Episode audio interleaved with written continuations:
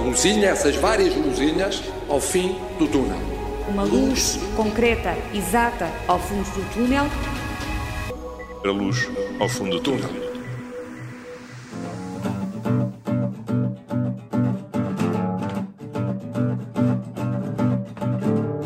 woke up this morning and I felt great. Then my head started pounding and I started to ache. My temp started rising and I did not feel good.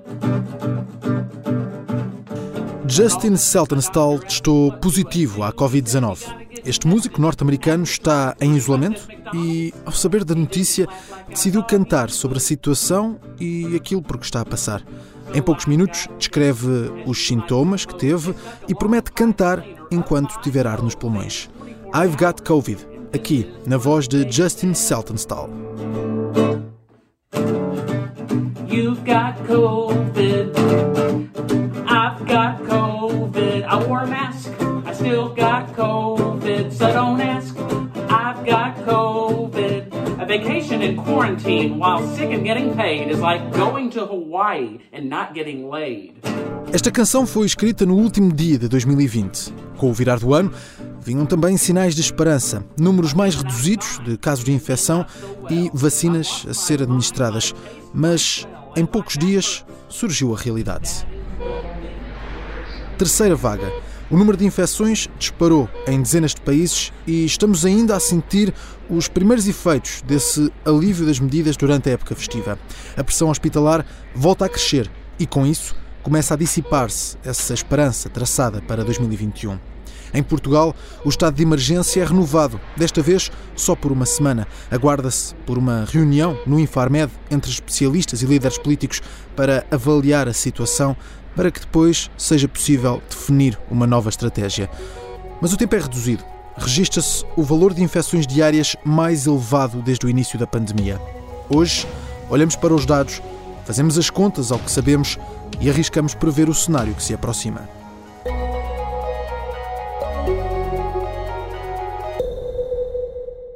As pessoas que estiveram em contacto com outras que não as da sua bolha habitual, do seu núcleo habitual, vigiem a sua febre, vigiem o seu cansaço, as suas dores musculares, a tosse, a falta de ar, portanto, os sintomas que já conhecem. Se os tiverem, contactem a Saúde 24 para poderem fazer um teste e um conselho muito importante, contactem as pessoas com quem estiverem e deem um alerta, pelo menos para essas pessoas também ficarem atentas e se poderem isolar dos outros. As palavras são da Diretora-Geral de Saúde. Graça Freitas olha para os números e deixa conselhos à população, atenção aos sintomas, contactar as autoridades e avisar os contactos de risco. O número de novos casos disparou depois da quadra festiva. Esta semana, Portugal ultrapassou a barreira dos 10 mil casos diários. Carlos Antunes é engenheiro, professor e investigador da Faculdade de Ciências da Universidade de Lisboa. Tem acompanhado a situação epidemiológica portuguesa. Os dados que recolhe e analisa servem para ajudar a definir medidas de combate à pandemia e são essenciais para prever o que pode acontecer nos próximos dias.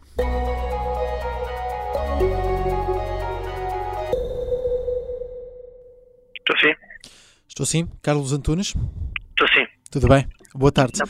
Queria olhar consigo para a situação pandémica em Portugal. Estamos no arranque do ano 2021, aquele que poderia ser descrito como o ano da esperança, quando tivemos a chegada das vacinas ali no, nos últimos dias de, de dezembro, mas agora temos os dados dos sucessivos boletins diários da Direção-Geral de Saúde uhum. que apontam para um cenário completamente diferente, com os dados mais recentes a apontarem para mais de 10 mil casos num só dia.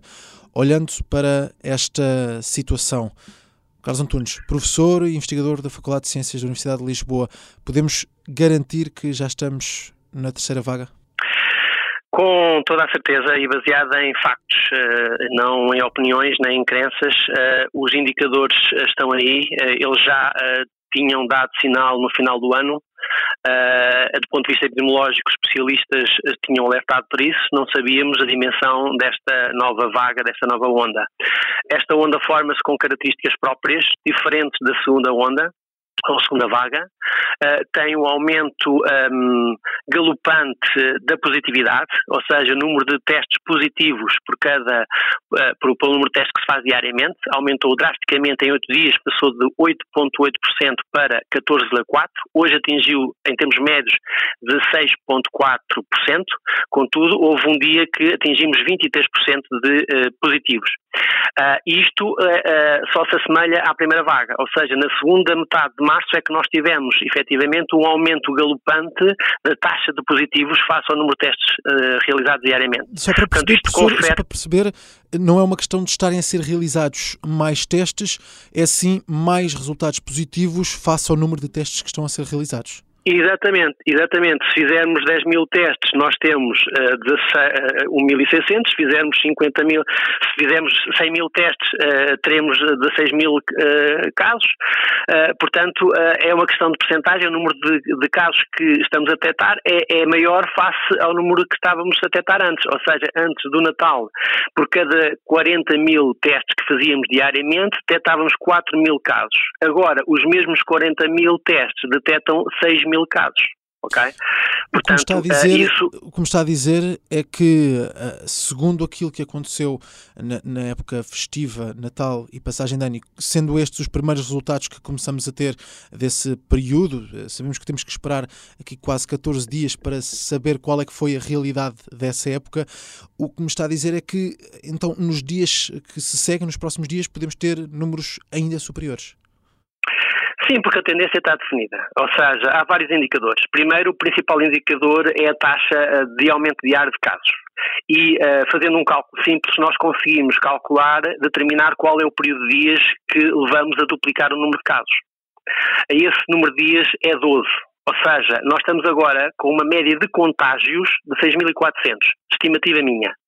Portanto, em 12 dias nós podemos duplicar os casos para 12.800. Em 24 dias, se a taxa se mantiver, passaremos para 24 mil casos diários. Okay? Isso é um indicador. O outro indicador é a decalagem de diagnósticos. O que é que é isto? O número de casos que nós estamos a diagnosticar está aquém do número de contágios que está a ocorrer. Atualmente, esse decalagem são 600 casos. Ou uhum. seja, estamos a diagnosticar em média nos últimos 7 dias 5.800 diagnósticos, Não olhemos para os casos diários, porque os casos diários uh, é uma dinâmica própria que tem a ver com a atividade laboratorial e a, e a colheita de amostras no terreno. Mas devemos olhar como casos semanais? Temos que olhar na média, a uhum. média móvel 7 dias, porque suaviza e uh, eh, um, eh, reduz, retira essa oscilação uh, semanal. Okay? Portanto, é um efeito artificial causado pela própria atividade laboratorial.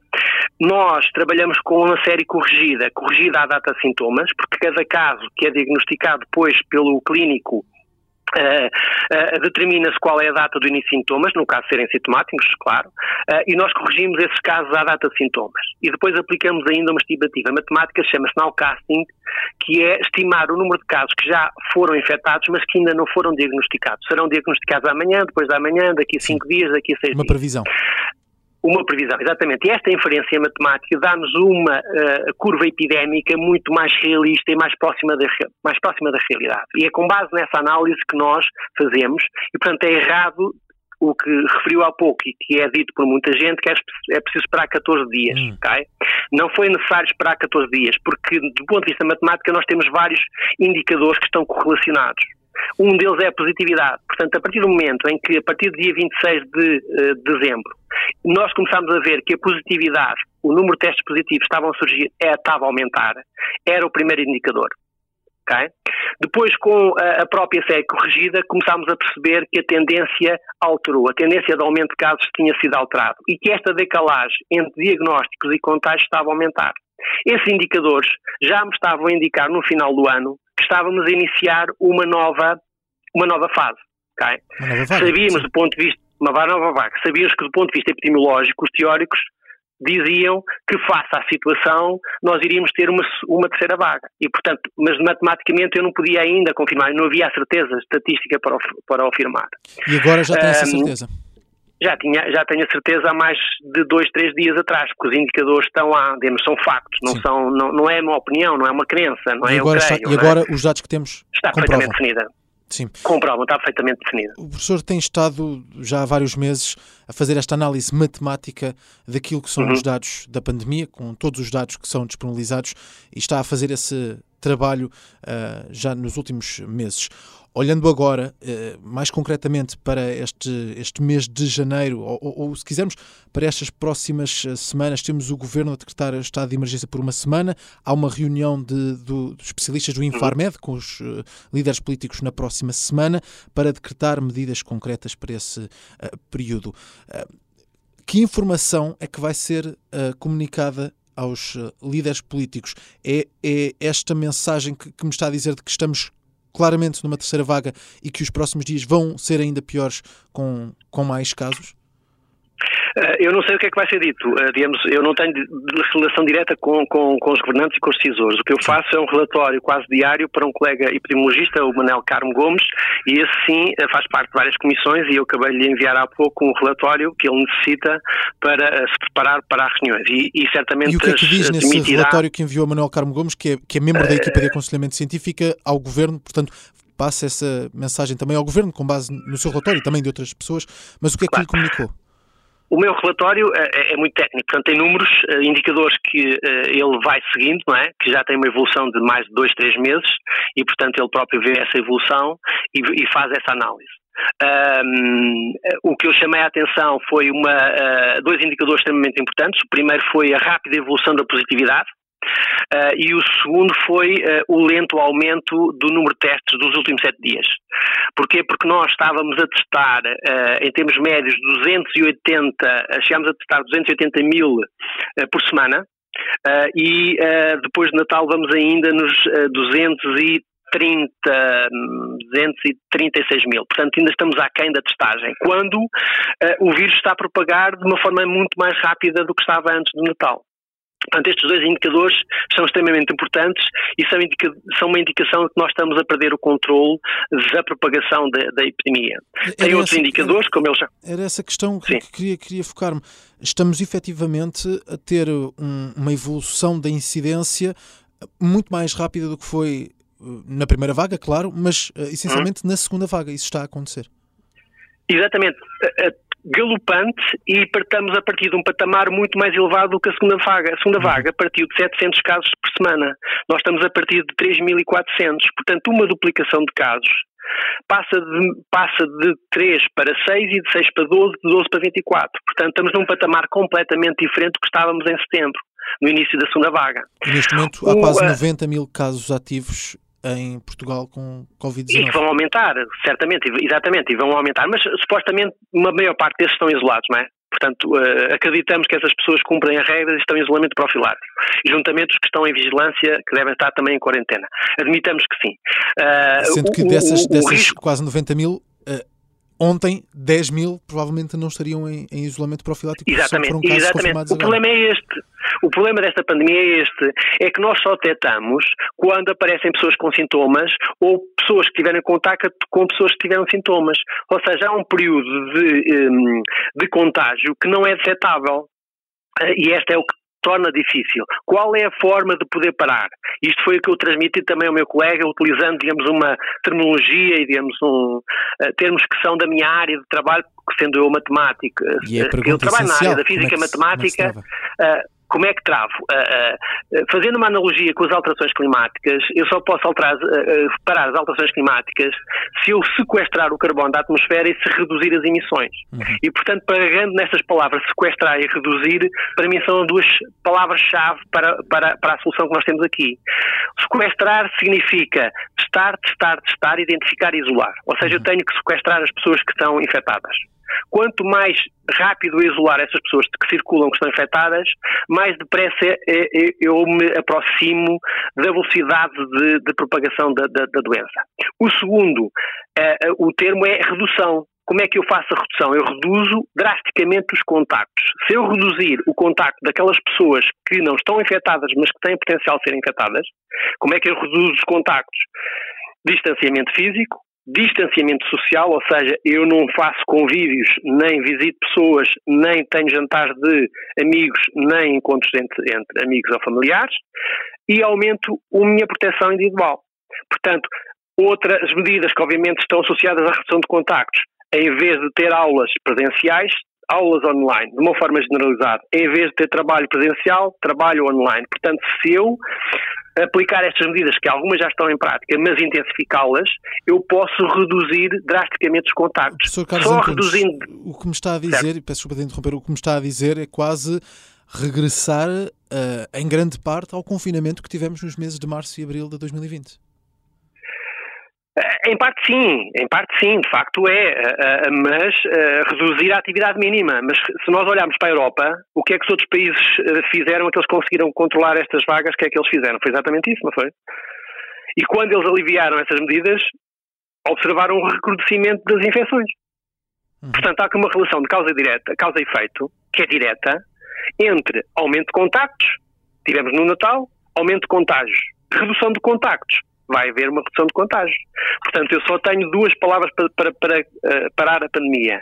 Primeiro é isolar quem está infectado e uh, proteger ou uh, diminuir os contactos de quem não está infectado. Agora, a dimensão dessas medidas cabe, obviamente, aos decisores e quem fazem quem governa, claro, né? claro, e quem é decide. De, de, de uh, pronto, eu estou a falar do ponto de vista matemático, claro, né? do ponto de vista da análise de risco análise de risco, eu para a, a diminuir o risco, eu tenho que diminuir a exposição ao risco. A suscetibilidade eu não posso diminuir porque todos nós somos suscetíveis a, a contrair e tenho que reduzir a probabilidade. Para reduzir a probabilidade, eu tenho que isolar as pessoas que estão infectadas. Portanto, tenho que testar, testar, testar, testar massivamente, isolar as pessoas que estão infectadas. Professor, eu queria e pegar isso reduz a probabilidade. Queria pegar nas suas palavras. Uh, acabou de dizer que faz análise de risco. Nessa análise, Sim. Portugal nunca esteve num risco tão elevado de contágio como está agora? Uh, provavelmente não, porque tem uma incidência elevada. Está disseminada a propagação da infecção por todas as regiões. Todas as regiões têm níveis, têm os índices de, uh, de, de, de, reprodução, o tal RT, acima de 1 e com tendência de subida. Não há nenhuma que não esteja abaixo disso. Um, e, portanto, estamos numa situação de risco extremamente elevado. É estranho, por exemplo, eu estava a fazer análise, isto é só uma parte, começo agora a fazer análise individualmente de alguns conselhos, porque houve alguém que me disse, ah, uh, e que saiu na comunicação social, de que o Porto e Lisboa uh, estão a diminuir. E fui, deixamos cá ver pontualmente cada um destes conselhos, porque estava a fazer isso também para um conselho, que é o meu conselho de Oliveira Hospital, e, e estou dando informação ao conselho sobre essa evolução, e o que é que eu observo? Uh, Lisboa, de facto, reduziu a incidência a partir de 24 de novembro, atingiu o mínimo uh, uh, a cerca de 24, 23 de dezembro, e foi nesse período em que foi feita a avaliação e que passou do nível laranja para o nível amarelo. Mas surpresa da surpresa do que é que aconteceu a partir do dia 30, ele passou novamente para vermelho, pela, para laranja. Ou seja, a minha cálculo de análise de risco diária diz-me que nós passamos uh, Lisboa para nível uh, elevado, de muito elevado para elevado, ou de laranja para, para, para amarelo, exatamente na altura em que ele sobe para laranja novamente.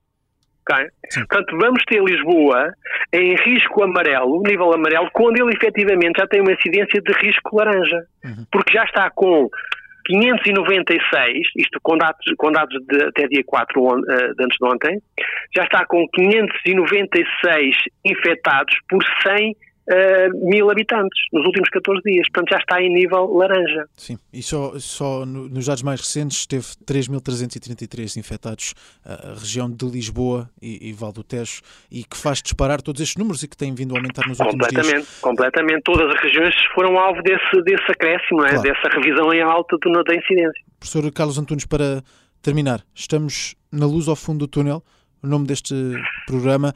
Estamos há vários meses a olhar para, estamos há vários meses a olhar aqui para aquilo que pode ser o pós-pandemia. O cenário que traçou é, é, é, uhum. diz, que, diz que a luz está muito longe, certo? A luz que nós tivemos uh, foi uma miragem. Deparámos que, de facto, o túnel tem uma curva à frente e temos que dobrar a primeira curva para, voltar novamente a ver a luz. Uh, e essa curva é exatamente esta terceira vaga que estamos a assistir. Carlos Antunes vai continuar a avaliar os dados da pandemia em Portugal mas com aquilo que já sabe, prevê um cenário pior do que tudo o que já passamos nas anteriores vagas. Uma viagem mais longa por este túnel que tem cada vez mais uma luz intermitente. vigiem a sua febre, vigiem o seu cansaço, as suas dores musculares, a tosse. Eu gosto muito de viver e a, a vacina vem-nos uh, alimentar a esperança de vida. Naturalmente estamos esperançados que, a partir desta sessão de vacinação, que o coronavírus fique proibido de entrar. Precisamos mesmo da vacina para eliminar a pandemia, para que essa retoma económica seja incontornável. We are indeed now in a sprint, a race to vaccinate the vulnerable faster than the virus can reach them. And if we act together, we can win both races and get ahead of the virus. Every needle in every arm makes a difference.